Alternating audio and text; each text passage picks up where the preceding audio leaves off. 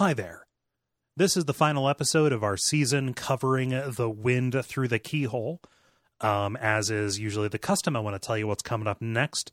Uh, we're going to be continuing the story of young Roland by picking up where we left off with the Dark Tower comics. So, um, if you're looking on Comixology or Amazon, uh, the three things that we are talking about are the Sorcerer, the Fall of Gilead, and the Battle of Jericho Hill. Um, additionally, after that, uh, we're going to be covering the Little Sisters of Eluria, the Dark Tower novella that is in the short story collection um, Everything's Eventual. Um, after that, we're talking about the book Salem's Lot, and then the Regulators, and then we are on to the Wolves of the Calla. So that is uh, just kind of upcoming programming for those of you who are curious about that. Uh, you can find all of those, um, you know, wherever you want to get them. Uh, if you want to help out the show by getting them, you can go to uh, duckfeed.tv slash tipjar. Use those Amazon links there. Buy any of those in whatever format you want, electronic, um, physical, or audio, and we get a small cut of whatever you buy. Again, that is duckfeed.tv slash tipjar. Now let's talk about the end of this very fun book.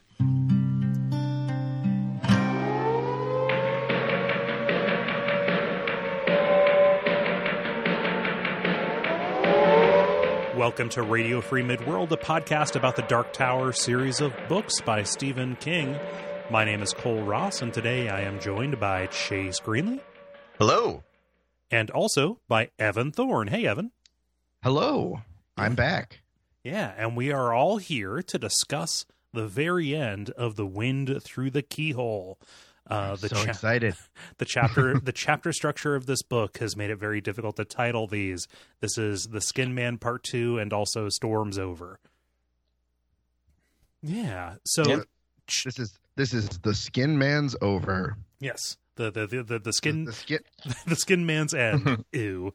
the, the skin man's overalls. Yeah. I mean, like, yeah, you know what? They're probably pretty funky working in them salt mines and stuff. Although that salt probably acts as a desiccant and actually probably keeps that mountain fresh. Wow, mm-hmm. you've thought about this way more than I have, Cole. No, I, I, I literally just took that walk as we were getting there. Yeah, sure, sure. I believe that. I guess I guess what I'm saying is uh, everybody should buy stock in my all natural detergent that is mostly salt and dust. Um, so good for deodorant and making animals like you more. Yeah, you just roll around in it like you're like, like you're a chinchilla. Mm. Cole's all-purpose alkali body scrub. yep. Ouch. That's the tagline. Ouch. Uh, so so so Chase, it's been a while since we had you on. Uh, it's yeah. definitely the first time for this uh, for, for for for for for this season. Um, so I want to kind of get your uh, get, get your temperature on the book as a whole up to now. Uh, what made you hop on here, and uh, how are, how are you digging it? I it took me a while to get through this just because um, at my previous job um, during the bulk of the uh, reading of this i was going through a busy season there. So i knew it was going to take me a little while to get through even though this is a much shorter book compared to wizard and glass. Yes. Um, which was a blessing uh, on that front. But I didn't really, I mean, this is my first time going through the series. So, like all the other ones, I didn't really know what I was getting into. And man, did I not know what I was getting into with this one. um, the structure of this book is probably the weirdest one we've had so far since the book one. Yes. Um, and it has been watching it unfold and then refold back in on itself was a really fun journey to go with it yeah just get, going going from one level of narrative to the next down and mm-hmm. down and then back up mm-hmm. yeah um so since this is you know since you are following through with the series for the show uh, towards the beginning of this season, we kind of speculated about kind of the notional person who is brand new to this, coming right from Wizard and Glass, which is very flashback heavy, to another book that is similarly flashback heavy. Mm-hmm. Were you were you fatigued with the tale of young Roland by the end of this? I was honestly more fatigued by the tale of young Tim because okay. the concept of uh, the you know the creature that is the Skin Man was really weird and creepy, and man, does it pay off real good in this episode. this is a this is a very good monster payoff, and I'm about it. Yeah, um, yeah, it, but it's really really good. I was extremely excited about it. Um, I I I am kind of with you. Like I I felt like the entire Tim section of the book. I I, I could have done with a little bit less of that and a little bit more of uh, the Skin Man. Yeah. I I mean, twenty percent out of the Tim story, and it would have been perfect. Yeah, s- agreed. Yeah, twenty percent out of Tim and twenty percent more Wild West werewolf story. Yeah. Well, or or even when you or put it even that just way- keep it. Mhm. When you put it that way, hundred percent less Tim and hundred percent more Wild West Werewolf story. But I like both so much. yeah, I like both too, but Hmm. I would have been very fine if it was just Wild West Werewolf story. Mhm. True. True. Well, that I feel, feel like that would have been fatiguing coming hot on the edge. Like the the different layers and the different stories that were going on definitely kept things a little bit fresher. Yeah. Um, if it had been the other way around, I feel like it would have gotten. Uh, if it was just flashback to to young Roland again, that would have been like, all right, come on, let's Yeah. let's let's get to the next thing. Especially without the benefit of Alain or Cuthbert, right? Like Mhm. I mean, J- Jamie, you got Roland on top of Jamie, just 2 Mhm. taciturn, two, Yeah, two, I two could- taciturn, taciturn MFers. Not not great. Two grumpy see that. teens. Two Yeah, grumpy I, I feel men. like I feel like I feel like Jamie's almost a non like not not a non-entity, but like he's he's kind of a set piece character. yeah. Mhm. Like it's oh, Roland needs someone with him. Okay. Well, here, here's an extra set of hands. One of them's red. That's why they're discounted. like, That's why it's interesting. Ready, Uh, set, go. Uh, speaking of ready, set, go. Let's let, let's jump into this because I want to get to that monster real bad. Oh, yes. We, we, we were we were talking off mic, but it's like if you were reading this and you were thinking, "Hmm, it's fine, but where's the gore, King? I came here for gore. I know you like gore. We're gonna get it. It's very it good is. and very very Mhm. very lovingly described. yeah. Um, especially in the audiobook when when you can hear the relish that Stephen King puts into it. He's just kind of like, all right, yeah, we're like everybody is on board and all about this. Um, the, the the tail end of uh the wind through the keyhole the story part of the book the wind through the keyhole um it's it's really pretty short like we we pretty much covered the important story beats last time like tim's mom was very proud of him and tried to keep him from seeing uh, the body of his stepdad because it was a dead body and she's his mom and that's yeah, probably a good thing to do. you're gonna protect your Uh, you're gonna protect your kid. You know, I, I have a child who is too small to hold a gun, so I don't know how I would respond in, in that particular situation, Right. but it seems fairly reasonable. yeah, Uh, and then, you know, he some gunslingers came through. He was the only person in Tree who would go with them.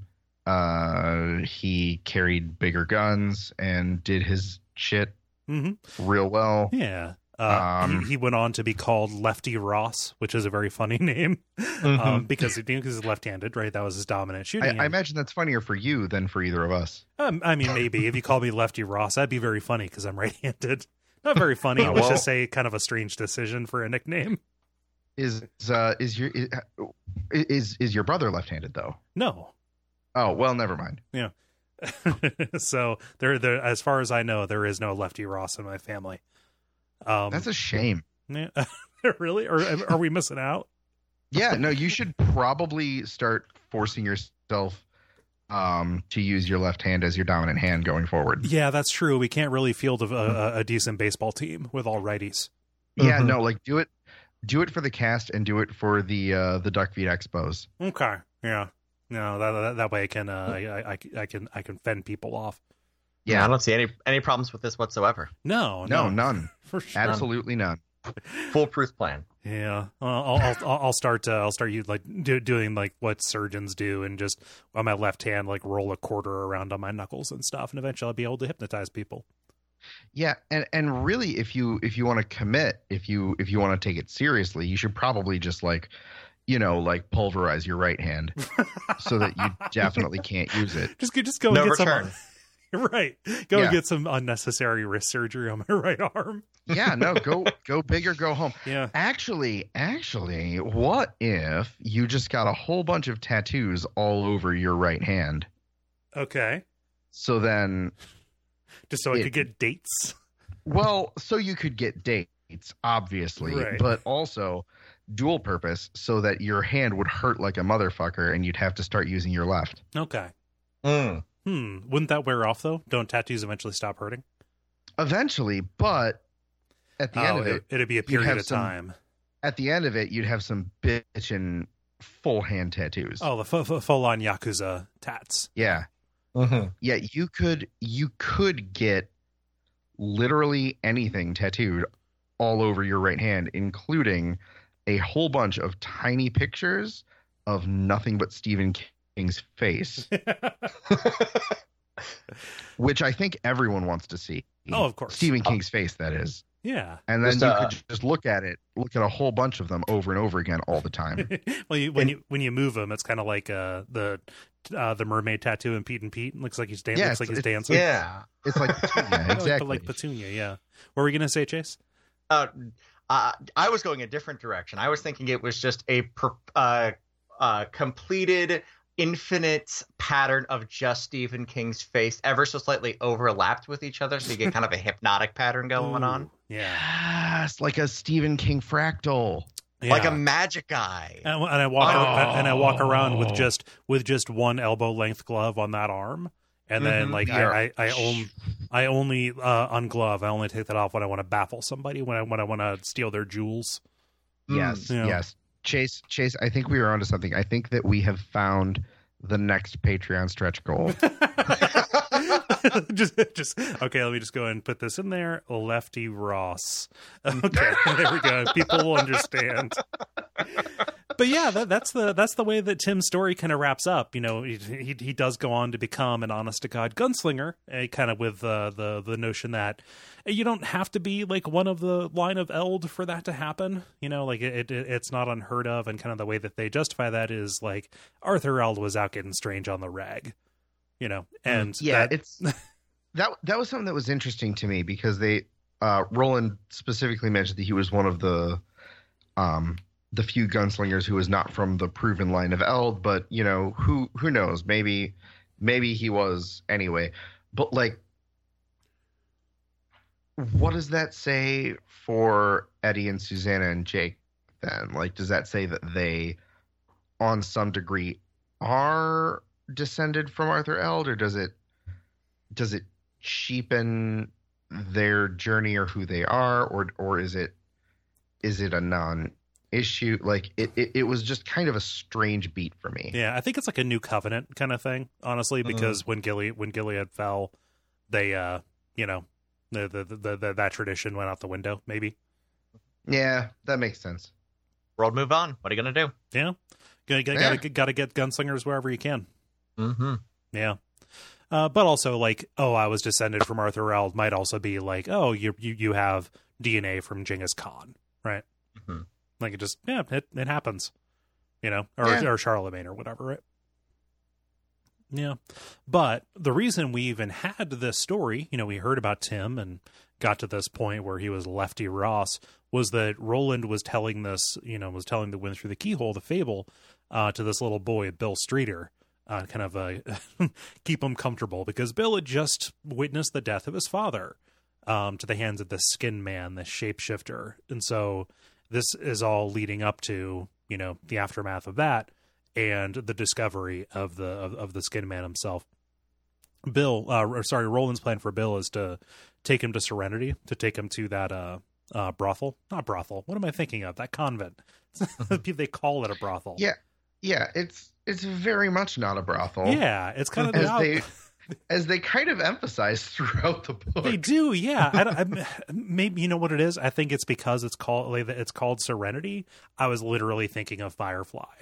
Yep. Oh yeah Yeah, yeah yeah Yeah. gotcha yeah. Also, we are about to go to a brothel here, like in a less than a chapter. oh yeah. Actually, in a couple of pages. So yes, they have. it's a reasonable mistake to make. They've yeah a- that is a good point they- they've got a lot of prostitutes running in circles, but no, no, they're going to take Bill and you know see if the convent will take him in. Um, you know, so he doesn't basically get turned out onto the land like poor little Tim was so afraid of doing. Right. Mm-hmm. So, Um, it's now the next day, and the lawmen have rounded up the salties. and I just love the fact that they're called salties. That is such a uh, uh like it, it is a natural nickname, and that nicknames are sometimes just whatever the first thing you, you could you can think would you know, whatever you know, the first you could think of. Mm-hmm. Yeah. But yeah, they they they show up with 21 suspects from the salt mines. Um and they got all of them that could ride whether they admitted it or not. Remember the the circumstances of Bill's dad's death was the was the skin man rode up on a horse and then rode away on a horse, right?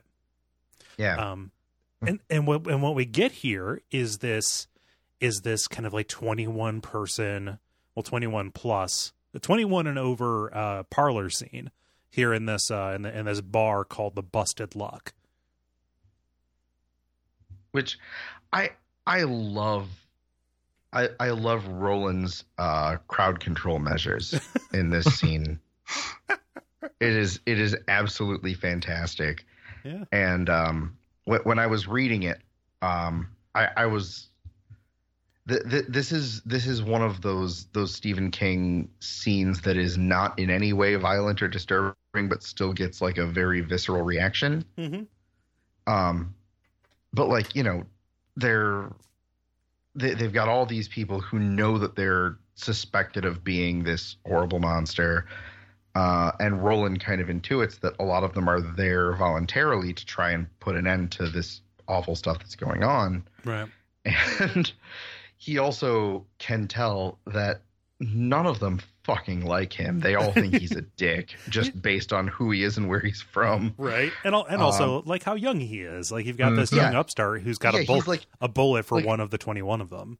Yeah, like he's a he's a kid from the big city who has this insane authority over everything. Right. Uh, and so, in r- rather than throwing his weight around, he says, uh, "I'm gonna buy everybody a drink." Yeah.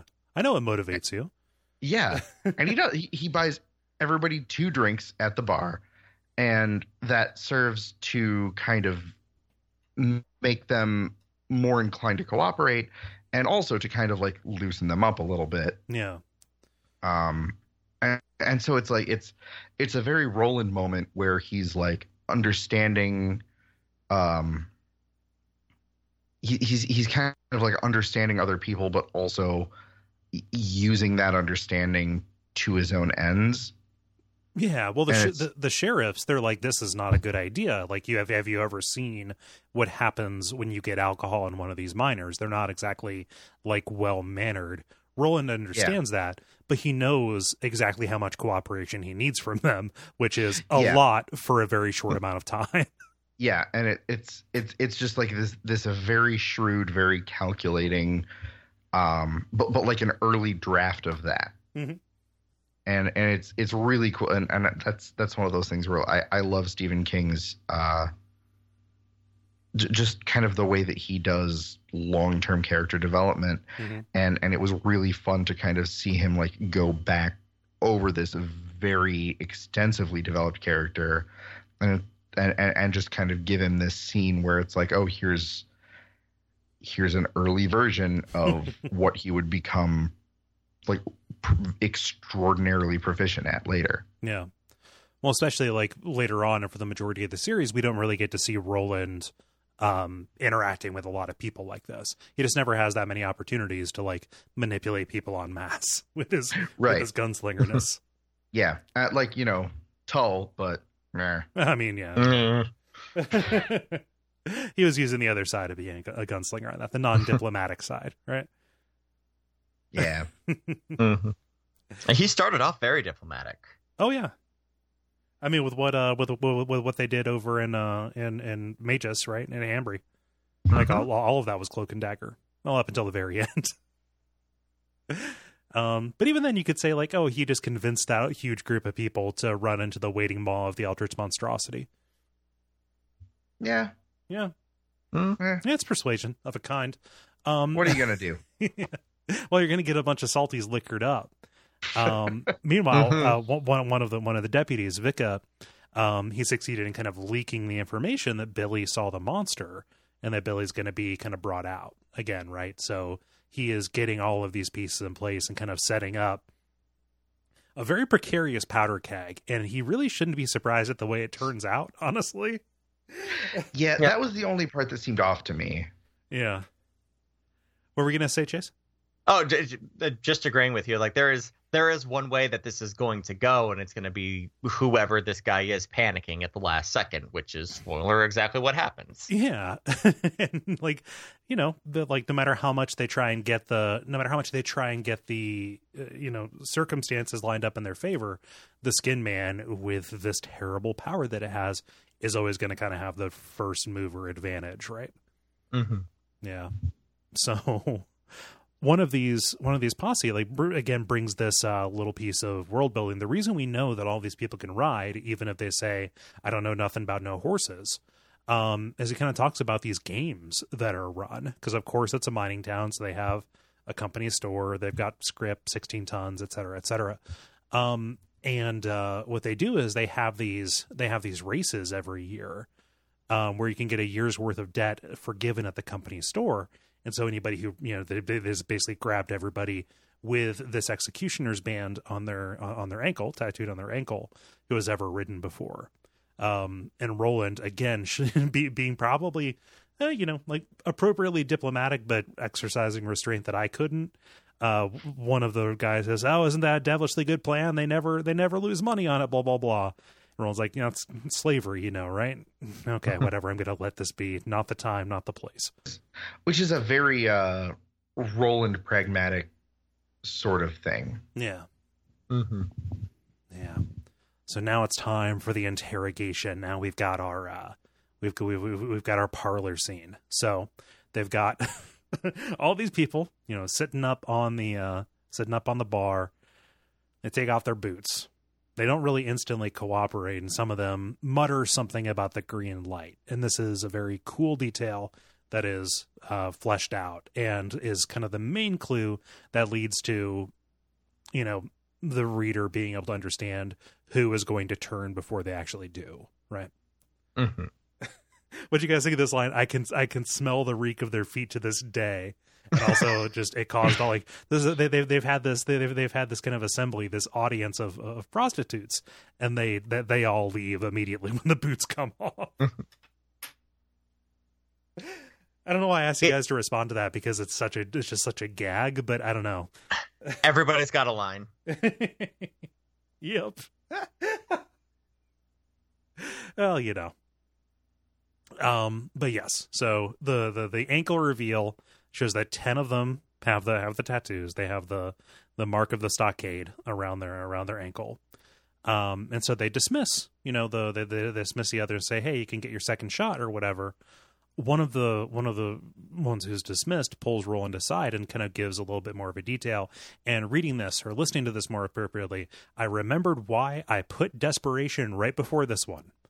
Because um, it, Desperation is a tale of a mine that dug too deep and found something terrible and caused, you know, devastation for the town around it. This is very similar. Um, what do you guys think of the uh, of the green light with the bitter voice? Chase, um, it is.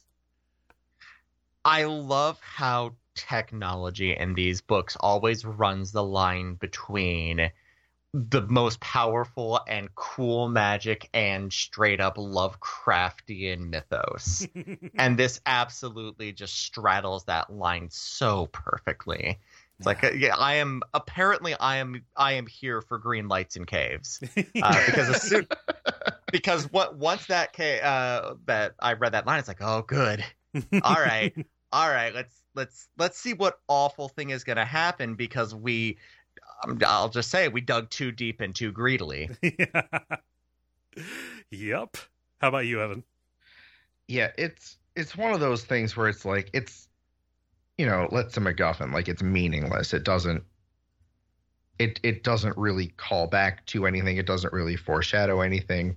It's just this like vague, vaguely sinister, vaguely magical, vaguely technological, vaguely anachronistic you know, yeah, angry green mm-hmm. light. Oh, if it, will... it foreshadows something, just not very far ahead. Well, yeah, it, it well, but it's it's not like it's not a callback and it's not a call forward. It's not Yeah. something that like it's not it, it's not a reference to something that we see somewhere else where it's like, oh, it's totally that thing. Like no, it's it's just like a fucking weird green light, and I love it, and it's so just like, yeah, Mhm. yeah, you know, like um, we we definitely were digging real deep in the ground, and we found some shit we shouldn't have, and then we fucked with it, and fuck, yeah, Shouldn't have done that.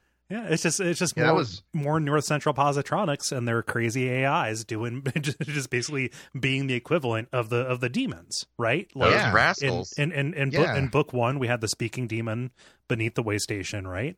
And Mhm. that is quickly you know quickly replaced or supplanted by by this a different kind of demon, right?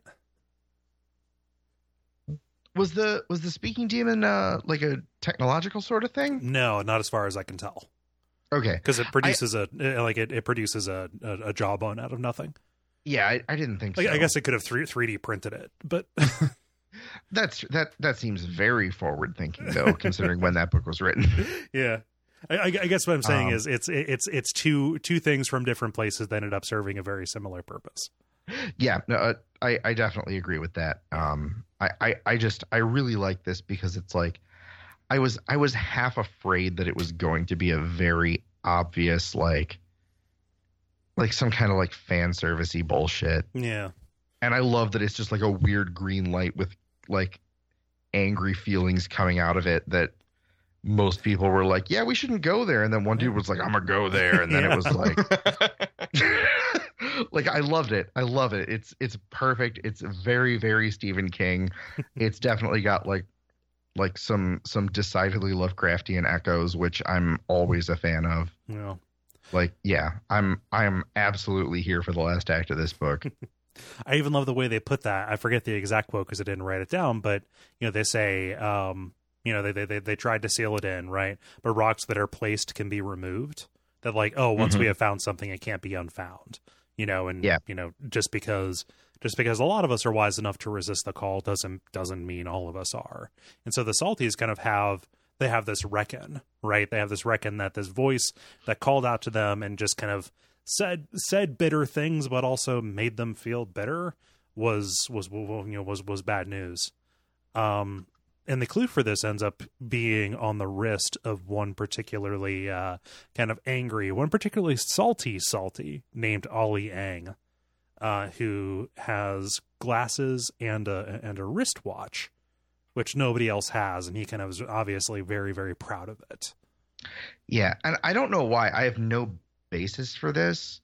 Uh, but when I picture his wristwatch, it was like a like a Casio smartwatch. hmm oh, like a calculator watch, like uh, like Yeah, Walter yeah, White yeah. Yeah. Oh, yeah. exactly. don't know why. Uh, it, there there was nothing in the book to indicate that that's what it was, but that was just where my brain went with it. that I like I I like that because weirdly that wouldn't tarnish, you know? Like Yeah. just be rubber or whatever. Yeah. so at this point they bring Billy out.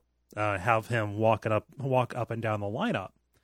Um and Jamie also shows up with a package way, way back. Roland had gone to the blacksmith and had something made. That something is the one thing that can actually deal with the skin man, the sacred metal.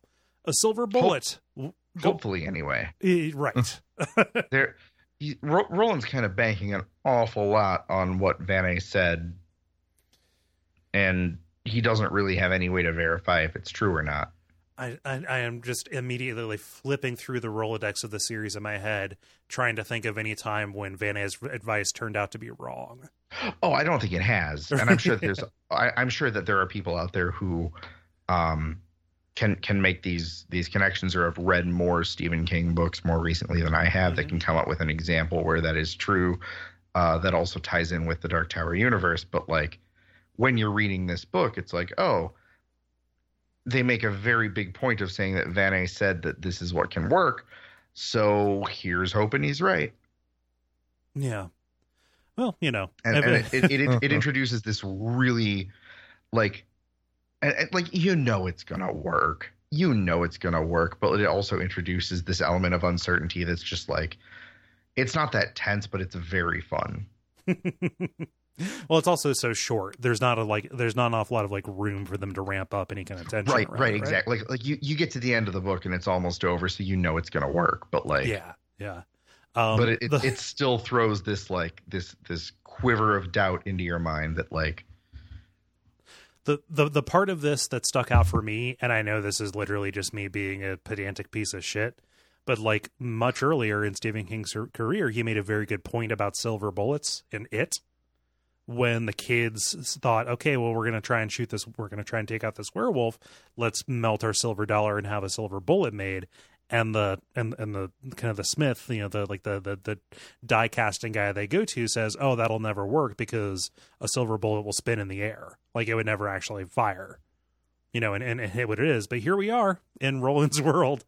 All of a mm-hmm. sudden, a magical silver bullet exists. I know that is, I know that is uh, like one hundred percent beside the point. But I don't know. That's a very I forgot about that. yeah. It's a it's a, it's a very dumb it's a very dumb point to raise, but uh, it did stick out to me. I mean, did, did did how many shots does he have? Is it only the one bullet? Yeah, it's he only the hits? one. Yeah, it's only the one. I mean, that's a that's a tough. That's a lot to bank on one bullet. And if, if I mean, if any character in fiction is gonna make that shot, it's Roland, But man, we are putting we are putting a lot of hopes and prayers. Because I can I can overlook that thing because like I don't know, maybe silver like you know maybe it's composed differently in midworld Yeah. than it is on Earth like It's- I I can I can swallow that little bit of a pill to get past that Yeah. but It's not actually a huge issue for me. I just Sure. I just wanted to show off that I read it recently. I guess It's a big book. It's, you know what? Milk that as, Okay. as much as you can. yeah. Continue. I'm sorry I interrupted you. That's uh, that's about the end of my point. It's like, you know, I'm just pointing out that he got one bullet. He's got one shot, one opportunity to make this happen. Yeah, Eminem style. Hmm Yeah, he. I was Um, just going to make that joke. Well done. I, I, I believe I, I would need to go actually and pull the pull the text citation. What I think what I think he's doing is he is banking on just the fact that they are so, in such close quarters that it Mm. is less it is less about accuracy and more about getting the shot off before before the monster can hurt anybody. Fair. Yeah, is is is what I is what I think. I may just be filling that detail in on my own. So Yeah, I don't. I don't. There is no point in this series where I've ever felt like Roland has doubted his own accuracy. right, Yeah. I th- I, I, if he does, he just doesn't take the shot. R- exactly. Yeah. You know. So like, I I had kind of the same thought where it's like, oh, it's it's only it's only one shot, but like, what if he misses? But we're talking about Roland. He's not going to. Yeah.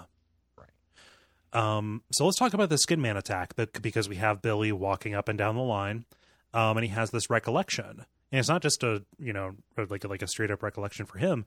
Roland remembers this too, and Roland kind of kicks himself for not putting two and two together because back when Roland had, I think had him hypnotized or was listening to him you know talk about the you know watching the Skin Man right away, he mentioned something about a white mark.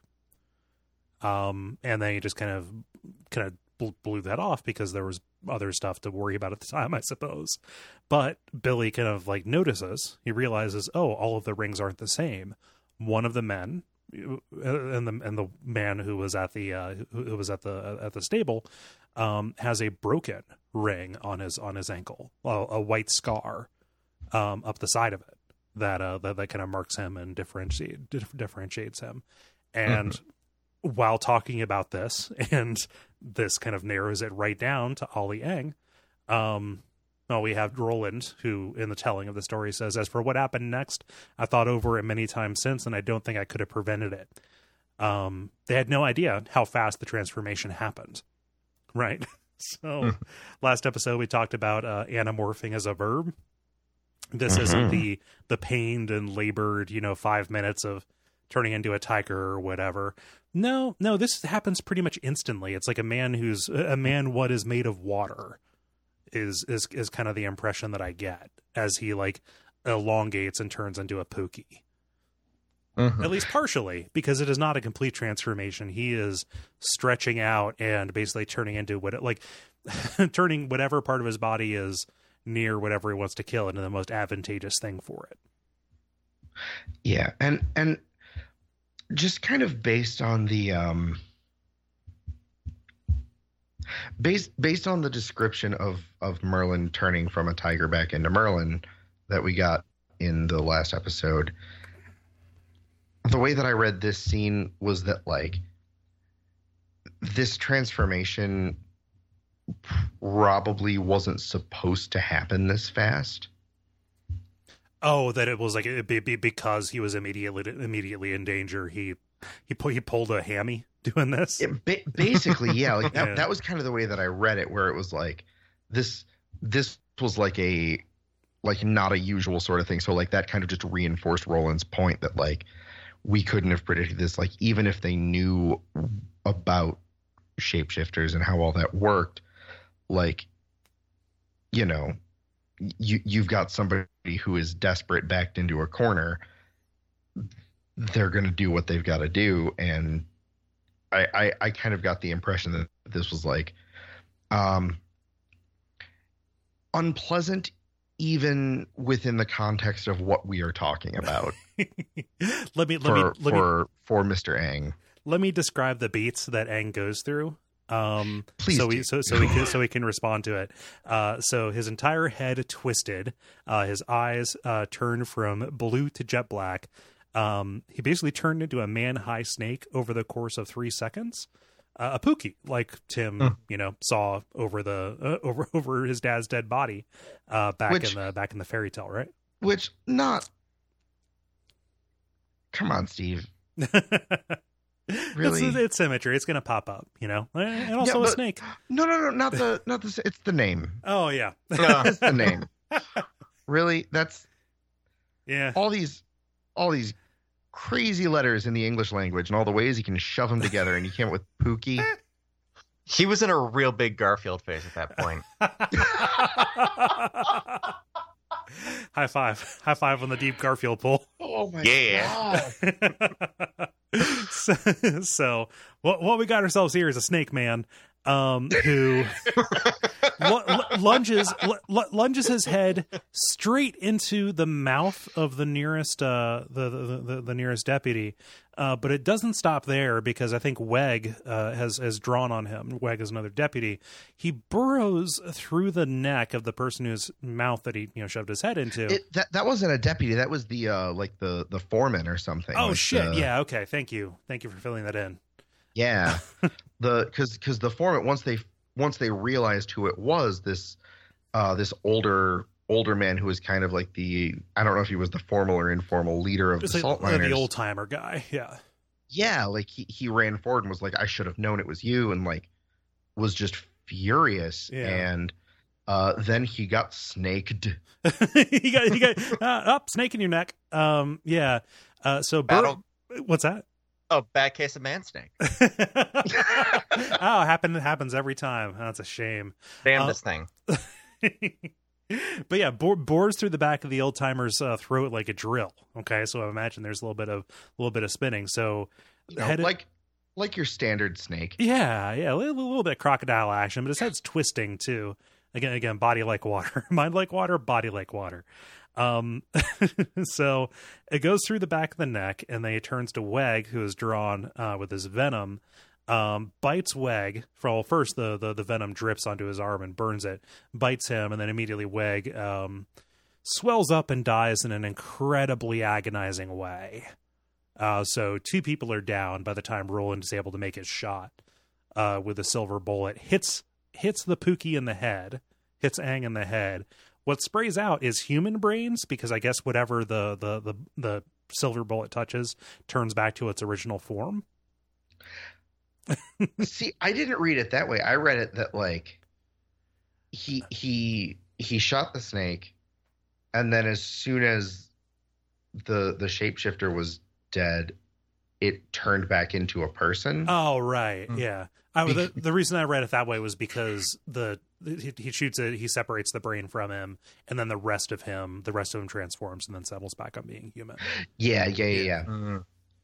I I kind of read that as happening like simultaneously. Oh yeah, And that's Which really is- interesting because I read it a completely different way. I read it that you know he always had his man brain in there. Ooh. He was always in control of what he was doing. He knew exactly what he was doing, Oh yeah, and he went and gone done did it anyway. yeah. Oh, Yeah. I, I absolutely agree with that. Mhm. I think that's very true. I just I don't know if he necessarily had.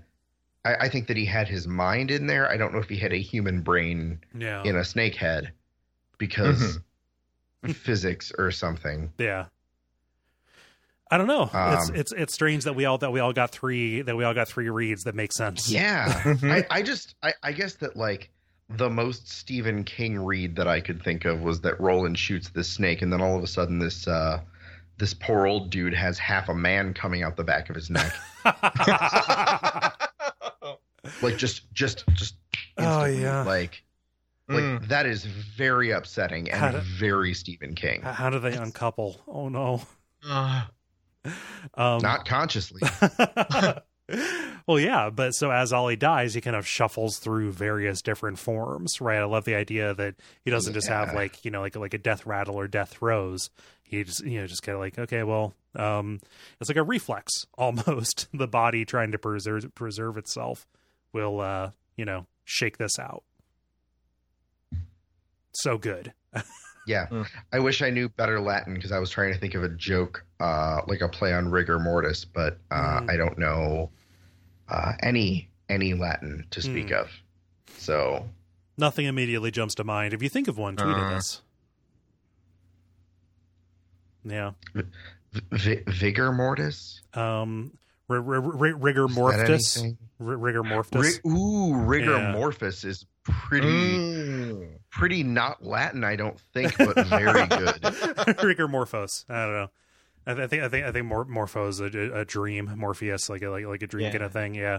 Oh well, they're, they're, I'm I'm positive somebody's ripping their hair out and beating on their steering wheel because we missed an obvious thing. I apologize. Yeah, if if if you have studied Latin and are upset by this segment of the podcast, please tweet at Brayton J Cameron Yeah. Brayton, J, Bra- Brayton at, JC. at Brayton JC. Please tweet all your complaints to at Brayton JC. He will address them personally. Yeah. um, but yeah, the the mystery's been solved. You know, they're they're the he got a couple more victims at the end. Um, how cool is that parlor scene though? Do we have any final thoughts about about about that or the way they kind of deal with the remains? Nothing specific comes to mind. It is it all gels together really well, and it's kind of a you know a, a good penult. You know what what is the stone right before the capstone? Because that's what we're looking at right here, and it's very good. The only thing that I am disappointed about is that I have been looking at the lyrics to Anna Ng for about five minutes, and I cannot come up with a single good joke. Oh no. Uh, I mean, make a make a hole with the gun perpendicular is the first line of that song, and I just I'm, I'm sorry I couldn't get there. oh. Sorry about that. Um yeah. So the the way that they, they they dispose of the body by burning it, you know, they douse it in coal oil. Um I even love that they're so they've got so such a sense of the heebie-jeebies that none of them want the watch. They say, well, there's yeah. there's no reason to let the watch go to waste. It's all bad. Like like even Mhm. something, you know, ostensibly that simple is is, is too much. Yeah, the oh the, the the watch is fine. Does anybody want it? I mean, it might be cursed. You're right. Fuck it. in the fire it goes. That is Yeah, the I- I only love that. reasonable thing to to do with a cursed object like that. Yeah. Well, what's also funny is by this point the world is already moving on. A watch is useless. Mm. You know? True. Um. Yeah, so they they they get rid of the body, and I, I just I really, really want to. I I feel like I do this every time, but I want to highlight a specific, uh, a specific bit of the show notes that you put together, Cole, because Okay. I I love it very much. Um. So you know they get rid of the body, and the next day they they get Sma' Toot back on the rails, uh, and they're getting ready to leave, but before they before they can, um, the the whole town Debaria holds a huge going away celebration for them, which makes sense because they just rescued them from uh, this absolutely horrific thing. Yeah, it's also part of Um, custom, right? and and and it's it's it's a, a, a customary traditional thing as well obviously um and like you know clearly these guys just kind of want to get home but as you say in the show notes um they roland and jamie they they don't mind because they can get laid the, the, the, there are no two characters in fiction who would less like a party. Don't check my math on that. Um, you know, no I, I think i think you're right and that's that's that's why i love that uh that particular call out so much well, Uh, well, they, because they even you say have it. you've you've got you've got Roland and Jamie who are two of like whatever the opposite of a party animal is like th- these two like very very unbelievably stoic characters Mhm. 14 year old grandpas. Yeah, yeah, it- yes exactly but but in this Um, instance, the fourteen year old takes precedence, and they go and get they dick wet. hmm exactly Yeah. and it's like it is handled much uh well not much more it's it's handled slightly more delicately uh in the book but like that that one sentence that that covers an awful lot and i really enjoyed it Yeah. Well, I mean, also we have like two people who are, you know, one's over the threshold and one one is not. You know, depending on how much importance you place on losing your virginity. Yeah, where where you're mush mouth. Depending on how much importance you you place on losing your virginity, they obviously place quite a bit. Roland has lost his, uh, but doesn't have enough savviness or worldliness. Uh, to recognize what Jamie's talking about or what his dad is talking about when they refer to the diddle stick, right? the Like- look I, I i think the term they used was long stick Long stick. Okay. Um, I, I'm I'm positive diddle stick pops up somewhere, or maybe that's just me being crass. I don't know. Meanwhile, You know- Ja- Jamie understands the concept of female masturbation, but has never had sex himself. So like, they're so Yeah. similar in a lot of in a lot of ways, right? yeah and i it's the the, the description of the after party is very brief but it's it's weirdly charming in a way Yeah. Well, you and know, that's not a word that i would often associate with roland or even this time period in Roland's life, right? So before we can get to the point where you know J- Jamie can lose it in the in in the least exciting like American Pie prequel ever, um, um, they have to stop by Serenity because they, they they they have the small matter of the boy to attend to, right? And yes everybody there is incredibly grateful for what they did because you know the the so, so Serenity of the convent got got hit pretty hard. You know, Everlynne greets them with a big hug, and Sister Fortuna basically kneels and basically begs in gratitude, which doesn't make sense, but that's kind of what what happens. They try and you know tell her like, no, you don't you don't have to do that, but like you know they, what what they've done has made a big difference. They got they got revenge for this thing that ruined her. You know, Yeah. that that that, that, Mhm. Yeah, and the, the the convent agrees to take Billy in uh, at least until puberty. At which point, uh, I, I actually really enjoyed how they handled this, uh, which was that, like you know like we'll we'll we'll we'll take him in, we'll take care of him, we'll teach him uh, until he gets to the age where being surrounded by nothing but women is not going to be a conducive learning environment for a teenage boy. Well, I I think they they literally put like, we'll keep him until he gets hair on his lip, and then and, Yeah. then, and then it will be good for him to go go, go on his way, right? Yeah, and and I just like that. That seemed like a very realistic sort of exchange. Yes, yeah, and you know the the, the sense that Roland has is that Billy's going to be all right. You know, Yeah, yeah. Which, uh, based on our introduction to Everlynne earlier, uh, I think that anybody living there would be all right yeah, because she is huge and terrifying and Mhm. fantastic. yes, She's the Um, best anyone could hope for. yeah. Yeah, The- the- she reminds the- me this of house uh, oh, I can't. I can't think of the the character's name from Rose Madder. oh, Gert, yeah, Yeah, yeah, Gertrude, Gert. yeah. She she she kind of reminds me of like a like a Gert parallel. Oh yeah, man, Gert's great. Yeah. no, and, and that's that's one of, one of my favorite things about doing this this show is is reading all these books uh, in sequence and in parallel, and and just kind of being able to draw these parallels between characters, whether or not they were initially intended. Uh, because Stephen King, I, I I think we talked uh, an episode or two ago about just how how obviously Stephen King loves stories and Mhm. and what an what a blatant just love letter to storytelling this entire book is. Yeah. Well, the entire But, um, the entire back half of this of the series is Well, yeah, this but- the, this one specifically. I know what you mean. I wasn't yeah, correcting yeah. you. I was I was adding I was adding additional details. Yeah, Sorry no, no, you're you're you're not wrong. You're, you're definitely not wrong.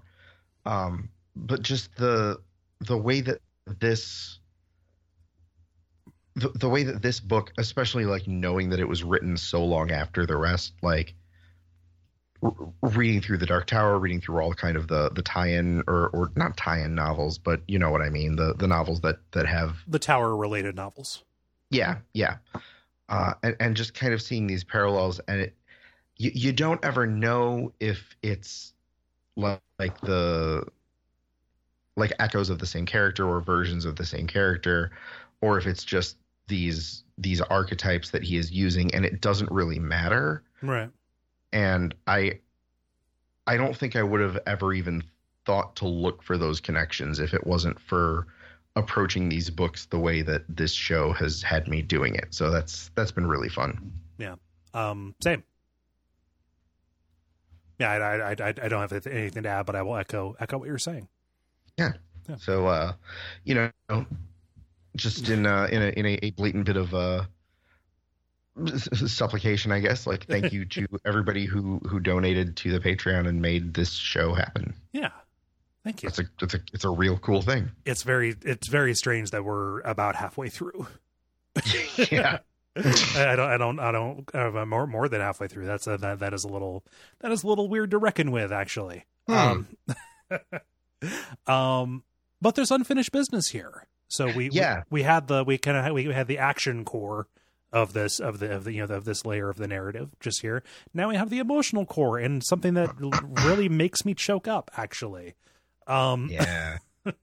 because you know remember back then you know that back at the beginning Everlynne told Roland hey if you survive I have something for you it's it's from your mom um this is where um Gabrielle Deschain you know, Roland's mom um who Roland killed you know we we saw that uh, at the end of Wizard and Glass and at the beginning of this book um this is where she did her exile right? Uh for having uh, fallen in with Marten the uh, the, the the the court sorcerer. And you know what Everlynne has is, you know, some piece of information and also a letter. So um Gabrielle knew that Roland would come here saying that, hey, you know, Ka is a wheel and it always turns. This is an idea that is going to be extremely important, and I can't recall if the notion of Ka being a wheel is introduced before this in the series. Uh, but it is certainly a hallmark of the final trilogy. Um, and the other piece of information is that Marten was here and Everlynne turned him away. Yeah, like like in even in her final days, Everlynne was protecting Gabrielle from him. Right. Mm-hmm. Yeah. And so we get to read most of the letter. The very final line is, is is saved for, you know, when we're out of the flashback, but there's some very poignant stuff in here. It starts out very poetically, you know, Gabrielle writing to Roland saying, The feast I ate was rotten. What I thought was a palace was a dungeon. How it burns, Roland. You know, referring to what she thought Marten was offering her versus the reality of kind of what was wrought, right? Yeah. Um, Mhm. Also, uh, Gabrielle knew that if she went back with the information she, that she had about the plot against Gilead, she could save it for a few years. But Marten assured her, um, you know, even told her that you know she would die. Not only would she die, she would die by her son's hand uh, if she did go. Um, the line And- being and- good. Yeah, and and I'll I'll let you read the line because it's very good. But like, not not only that, but that it would destroy him. Yes. Um, would you die at your brat's hand and see every every goodness, every kindness, every loving thought poured out of him like water from a dripper? Which is what happens, right? Like Hmm. and in a lot of ways that was that was his plan. You know, that's that was part of, you know, and it, destroy him by hook or by crook, right? Not understanding probably that he would make him bitter, that he would put him on a revenge path you know but he puts he basically puts his plan right to gabrielle and you know leaves it up to her you know and basically puts it on her kind of unfairly like you know, will will, you do this violence to the one you you know to, to the one person who cares for you most, um, in order to save this kingdom that has never really cared for you, right? Um, and she chooses Gilead. She she she chooses she chooses him. Well, she she chooses Ka, Yes. which Mhm. I I feel like that is very telling uh in in terms of Roland's character development also. Yes. Because she meditated on this, it was a very difficult decision, but every time she thought about it, a voice would say to her, This is what Ka demands. You know, it kind of really doesn't matter. It doesn't matter what you in particular want. Like, the, this is the way that it has to go. You know, it's just, it's, uh, it's heartbreaking, right? Because, Mhm. because what we learn about the, about the final line, you know, like she she is fully aware of what she is about to do, of what she is walking into. This is this is inc- an incredibly, I was about to say, densely tied knot of morality and guilt. Uh, th- that doesn't make any sense. I don't think a knot can be densely tied. Um, but you understand what I mean, right? It's a monkey's fist. Yeah, it's, there we go. Yeah.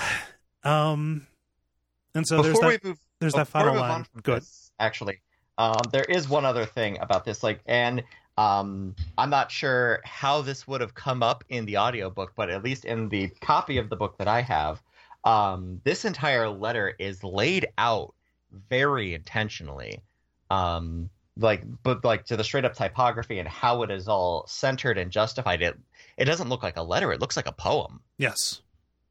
Um, Yeah. which is definitely it, it affects how you read it because um, going back to that line that you read a little bit ago um, you've got uh, he says would you die uh, sorry he says would you die at your brat's hand and see break every goodness break every kindness break every loving thought break poured out of him like water from a dripper like and it, it the entire letter letter is written like that and really gives you that the intentionality of Yeah. what king was co- trying to convey through gabrielle Yes. Um, which is very cool each each of those clauses, each of those entries in the list, presented with the full force of a new idea, Mhm. per, per, per, per- presented on on on its own. Something that I didn't I didn't talk about is kind of the the actual physical state of the letter. Right, looking at the handwriting, only Roland and and and and Stephen, you know, Steven Deschain would would have any real reckon of how to read this because she is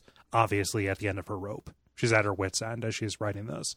Her handwriting is completely wrecked all over the place because she is writing just in the throes of this of of this awful kind of unfathomable despair, right? Yeah. It's very sad. Um, Mhm. You know that is a simple way to put it, but yeah, it kind of, I mean, especially the last line gets uh, lands like a gut punch, but a good one. You know, it's a it's a love it's a loving gut punch. Um, but there there is that final line that Roland doesn't doesn't share doesn't share just yet, although he does reveal, you know, to his to his traveling companions, you know, now in the in, in the present day, that in the years that he wandered, you know, um, I was about to say pur- purposeless, but with a deadly purpose after the fall of Jericho Hill, he would trace that final line as yet unrevealed over and over again until the letter just basically fell apart. Um, and with that horrible poetic imagery, it's time to go get laid. oh yeah Bow, I mean, I mean that's that's pretty relatable. I think that's been Yeah. my experience for sure. Mhm. he, but Roland says that he had to take take some time to compose himself, right? Yeah, he didn't he, he didn't turn right around and then just like, all right, time time to party. yeah, yeah. there was a couple hours and a dinner Composed there Himself. Yeah. uh Oh man. I am sorry. I hated that as soon as it was out of my face. I wish you hadn't. that's that's fine. I'll I'll, I'll allow it. I've, I've said grosser and worse, and and and wi- and will in the future. Um, Yeah. But yeah, they have their party, and you know they go, and we well we don't know the rest of the story just yet. Uh, we're going to find out kind of the next part of this young Roland season, but that is the very end of this of this particular flashback as we enter the as we enter the very short coda here. Storms over this you know small chapter of basically the you know the current quartet um rolling the sto- the story over in their minds right you know, much like the much like the t- the telling of you know the the adventures in Hambry uh, did. This is going to ca- cause time to move very strangely. The story ends right about the same time the Stark Blast does. You know, and they say like we're going to wait until the next morning to make sure everything's safe, but you know we we have survived. We've gotten through the worst of it the most. Um, very sadly, Jake reflects on you know Roland's mother reading him that story, the wind through the keyhole, when his own mom never did the same. Yeah. Just reminding you of the sad, the sad tale of this privileged white boy's life. Uh, the, the, the, the emotional alienation from his parents. That's you know that's that's real. I I don't know why I decided yeah. to do that. um, but yeah, uh, the, the, the, this is the part that really gets to me though. This is the this is the real emotional payoff. The next day, you know, Susanna and Eddie are talking about the story with Roland, and you know they they try and get the final the final line out of him. Uh, you know, Susanna takes his you know takes his diminished right hand and and hers and says like, "Hey, what was that final line?" And the, and the final line is something to try and try and get, get through this. The final line that Gabrielle wrote wrote to her son, you know, in the high speech. Everything else was in the low speech The final line was, I forgive you everything. Can you forgive me? And, you know, he doesn't answer right away what that, you know, what the answer was, you know, because basically our understanding of this whole, of this whole event was like, this was, this was the thing that broke him, you know, even more than losing, you know, Susan. By the time Susan was gone, he had already given her up because he had gotten a taste of the tower. You know, he was ready to leave her, behind, leave her behind and go on his quest, but it was really the you know the original sin was you know was killing his was killing his mom. We have the right. sense that he has been working very hard, you know, to overcome this, or this has defined him in some way. And Roland, you know, kind of dramatically, kind of sappily, you know, was looking out a window, but you know, he he finally is able to say yes. You know, he smiles and and says yes, he he can forgive his mom. He never knew if she, you know, if if she knew what was going to happen, if she even processed that he was the one who killed her, knowing that she knew and even you know asked forgiveness and extended forgiveness um, as one of her last actions, that was that was enough for him. And you know this this kind of like re-racks Roland to a certain extent, right? Like it's not just the catharsis yeah. of him revealing that revealing his worst sin to his traveling companions. It's this it's this other beat that brings a little bit more shade and texture to it. Um, sorry, I, I kind of monopolize that. Uh, the afterword here is also very lovely. Uh, you know, it's very short. The two most beautiful words in any language are "I forgive you."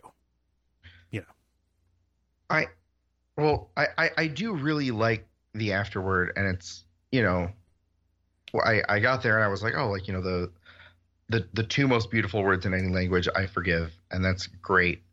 But Stephen King specifically said that that is what Gabrielle Deschain's um the the last lines of her letter looked like in the high speech.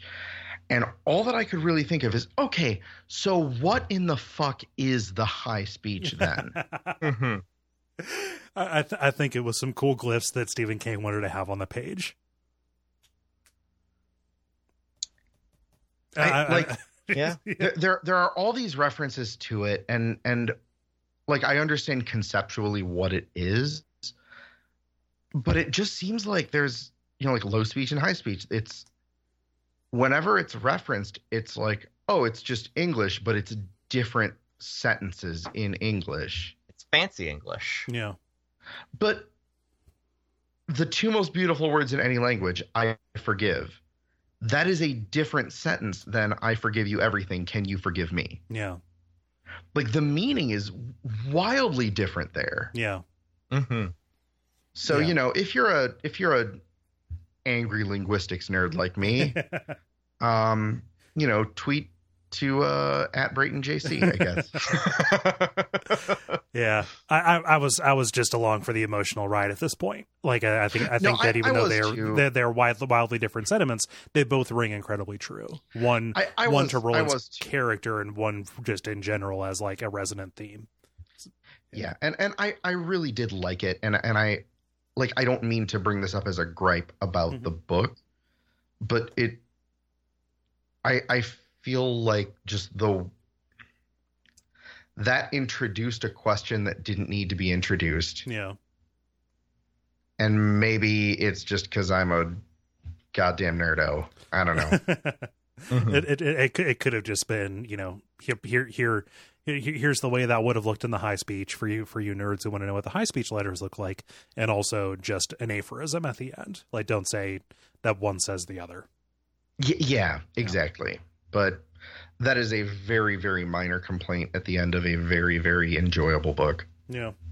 And a very sweet section. Um chase you know the kind of this this the, this whole last leg here with you know the, the the letter and you know the modern day kind of better understanding of roland's character by you know by his quartet like what are your what are your thoughts on on on that in particular having not read the rest of the books, I am curious at how the death of Roland's mother would have played into his character without this bit of context. yeah Because I was I was talking with a friend about um about the book last night, and he had no idea this book existed, and he Oh. has read all of the other ones.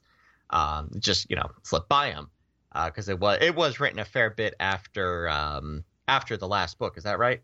yes remembering that correctly yeah so it's like you know he read them at, you know like a lot of folks as they were coming out and then just his attention got turned and never knew that this existed Mhm. um so this extra bit of context i mean it's like you said it added it adds a really nice bit of texture to roland's character i am curious at how roland would feel without that context Yeah. Um, I'm kind of excited to look to look forward and see, you know, like and Mhm. kind of keep this in mind in reading, in in in reading about um his character and the way he reacts to stuff. You know, not to not to give too much away, but things kind of veer away from being Roland's personal story just a Sure. little bit. He becomes less of a less of a central figure um in this in the in this in this back half honestly just as there is far more plot movement that that that that, that goes on you know, like on the macro level as opposed to kind of character development stuff you know you, Sure. had, you, had, you, had, you, had, you had the first book and even the second book which were very much about this kind of drive this drive for revenge that roland had you had the wastelands which was about you know uh, everything about the tower and about kind of growing together as a as a group. You had Wizard and Glass which was about kind of the beginning of his obsession. And here is kind of a continuation of that. It's an abrupt kind of kind of break once you once you get to book five to a certain extent. Yeah. Hmm. so um final thoughts on the on, the book? I feel like i've said everything that i that i want to say. I still remain very uh, just incredibly positive about this very strange this very strange book that ends up being kind of light and fun and having a ton of just fun imagery and you know fun little narrative concepts to it. I don't have much more to add on top of that. Evan um kind of your final your final reckoning or final estimation of the book? Yeah, what whatever gripes that I might have brought up uh, over the past couple episodes are very very minor. Um, I I had not read this book before. I I meant to when it came out, and then by the time that I got around to it, uh, the podcast was kind of underway, so I held off. Mhm. And I'm very very glad that I did. It was really cool to to be able to read this with with fresh eyes and and talk about it. Um, after not having read it or talked about it or even thought about it that much. Mhm. Um, but this is it's great. This is this is just a great little book, and if you are a fan of the series, it's a really wonderful addition. And if you're not and you just want to read something fucking weird, it's really good for that too. Yeah. Um th- this is this is just another example of Stephen King being exceedingly good at what he does and um I'm I'm always happy when I, I'm always happy with, to to see him at the top of his game. Yeah, this ranks you know really high up when you see people do like retrospectives like Mhm. this Yeah. is this this is very often considered to be like one of his one of his best books of this of this current decade you know Yeah, no no question from me. Yeah. in a yeah i mean in a decade where he's done some pretty good stuff you know Yeah, 11 11 22 63 etc you know hmm yeah, under under the dome, like there's he he has not not been uh complacent. no no um chase same question Um, at the beginning of this recording, at least I'm pretty sure it was while we were recording, uh, I said that this book could have uh, could lose about twenty percent from the Tim chapters, and we would have been good. And I stand by that, but I say that with the caveat of there is something delightful on every page. Mhm. I enjoyed every moment of this book. It was still, even though we could have lost a little bit, and I feel feel like it would have been a, a stronger composition. I still had a fantastic time reading this. Um, and it provided that extra bit of context not only for Roland but for Midworld as well, showing us ah, this is a cool new demon type that uh, we can encounter, and I am about cool new demon types. yeah. And uh, it also gave us a little bit of the. I- For lack of a better term, lore of Midworld, we got to find out a fairy tale about of the gunslingers, Mhm. um, yes. which you don't see a lot of in much media at all, let alone a uh, you know a big kind of uh, darker uh, fantasy series. So getting that little bit of backstory, that glimpse in how they tell their morality tales is pretty neat.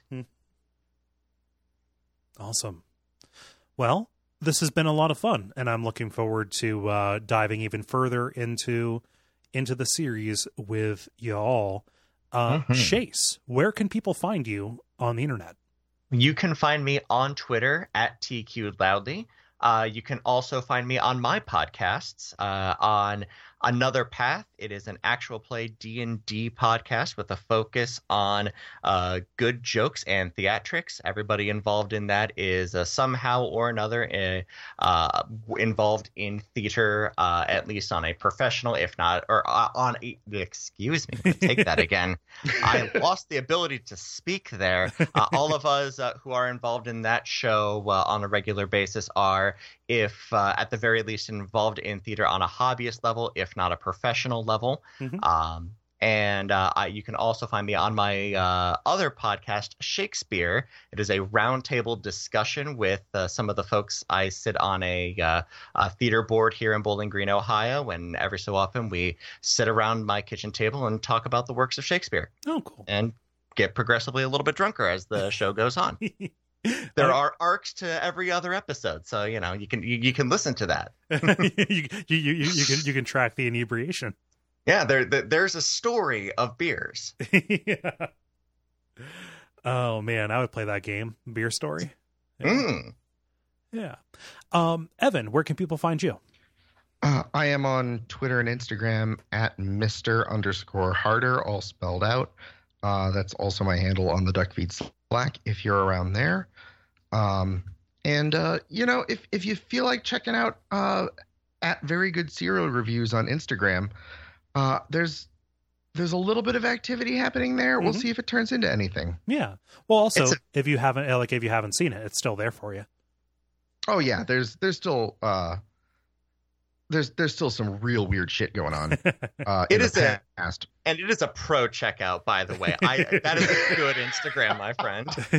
oh thank you so much i i really appreciate it uh it's it's one of those things where where there i've definitely got a whole bunch of real weird ideas and it's just kind of a question of finding um you know the the mental bandwidth to figure out how to make it work yeah.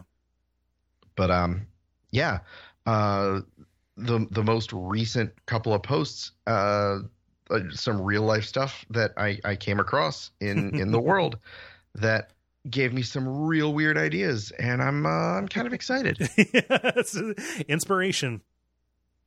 Yeah. yeah ce- cereal is everywhere come uh come learn with me You say cereal is everywhere, but I I think that's especially true if you have a kid.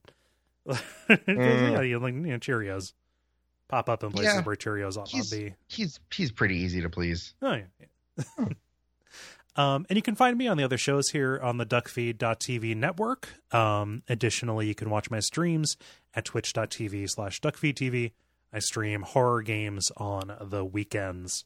Um, and those are archived on YouTube, youtube.com slash duckfeed TV. If you want to support the network, you can go, you can go to patreon.com slash duckfeedtv. Um, all of that's explained there. I don't have to um, blow a lot of hot air about what that is. just go check it out. See if you can fit it into your life. If you can't, that's cool. We're happy to have you here. Uh, maybe leave us a review on uh, iTunes instead. Um, yeah. So I, I. I also uh, just real quick want to give a, a very very brief shout out to uh, the Duck Feed Teespring store. Uh, Mm. I got I got a Hex Crank V neck uh, a couple months ago. oh, the the TT is- public rather. Oh, is it TeePublic? I'm yeah. sorry. I'm gonna let me, Duckfeed.tv slash shirts. let me let me take that again. No, it's fine. I, Just cor- so I I- you. I don't. Fuck Teespring. we used them in the past. It's fine. No, we I, I corrected That's what you. I was thinking of. But, but you got a hex crank V-neck. Yeah, I got a, a a black Hex Crank V neck with the white Hex Crank logo on it, Ooh. and it is extraordinarily comfortable, and I like it very much. They- and uh, you should check it out. They they sell very comfortable stuff. I wouldn't have uh, I wouldn't have used them if I didn't like their uh, if I didn't like their stuff. So Yeah, no, it's Yeah. it's real good, and it it fits in a way that will it'll it'll hit all your curves in just the right ways. If you're Mm. uh, if you're like me and have abundant curves. very nice. Um, yeah. So next time we're going to be talking about um, we're we're going to pick up where we left off with the uh, with the Dark Tower comics, uh, starting with the one off uh, like kind of like one issue arc, the Sorcerer, and then the Fall of Gilead, and then the Battle of Jericho Hill. There's one that we're not including in that. I'm just going to kind of summarize what happens because it's not very eventful. Um, But yeah, I want to at least hit the Fall of Gilead because that is such a uh, or the Battle of Jericho Hill because that is such a uh, that, that that is such a an important part of the lore. Um, and then after that, it's the little sister of Alu- yeah, the little sisters of Eluria, then Salem's Lot, then the Regulators, and then on to um, oh gosh, what is that? The Wolves of the Cala. Wolves there we go. Yeah, Uh, little little sisters of Eluria. I am uh, very much looking forward to seeing how many Bioshock references come up. that was very hard to keep out of my mind when I was uh, when I was reading that. um, yeah. So I think that is everything. Thank you everybody for uh, for listening to this. Uh, we hope to see you next time. Uh, and also thank you, Chase. Thank you, Evan, for for hopping Yeah. on here. Thanks for having me. Yeah, thank you, Cole. Until next time, long days and pleasant nights.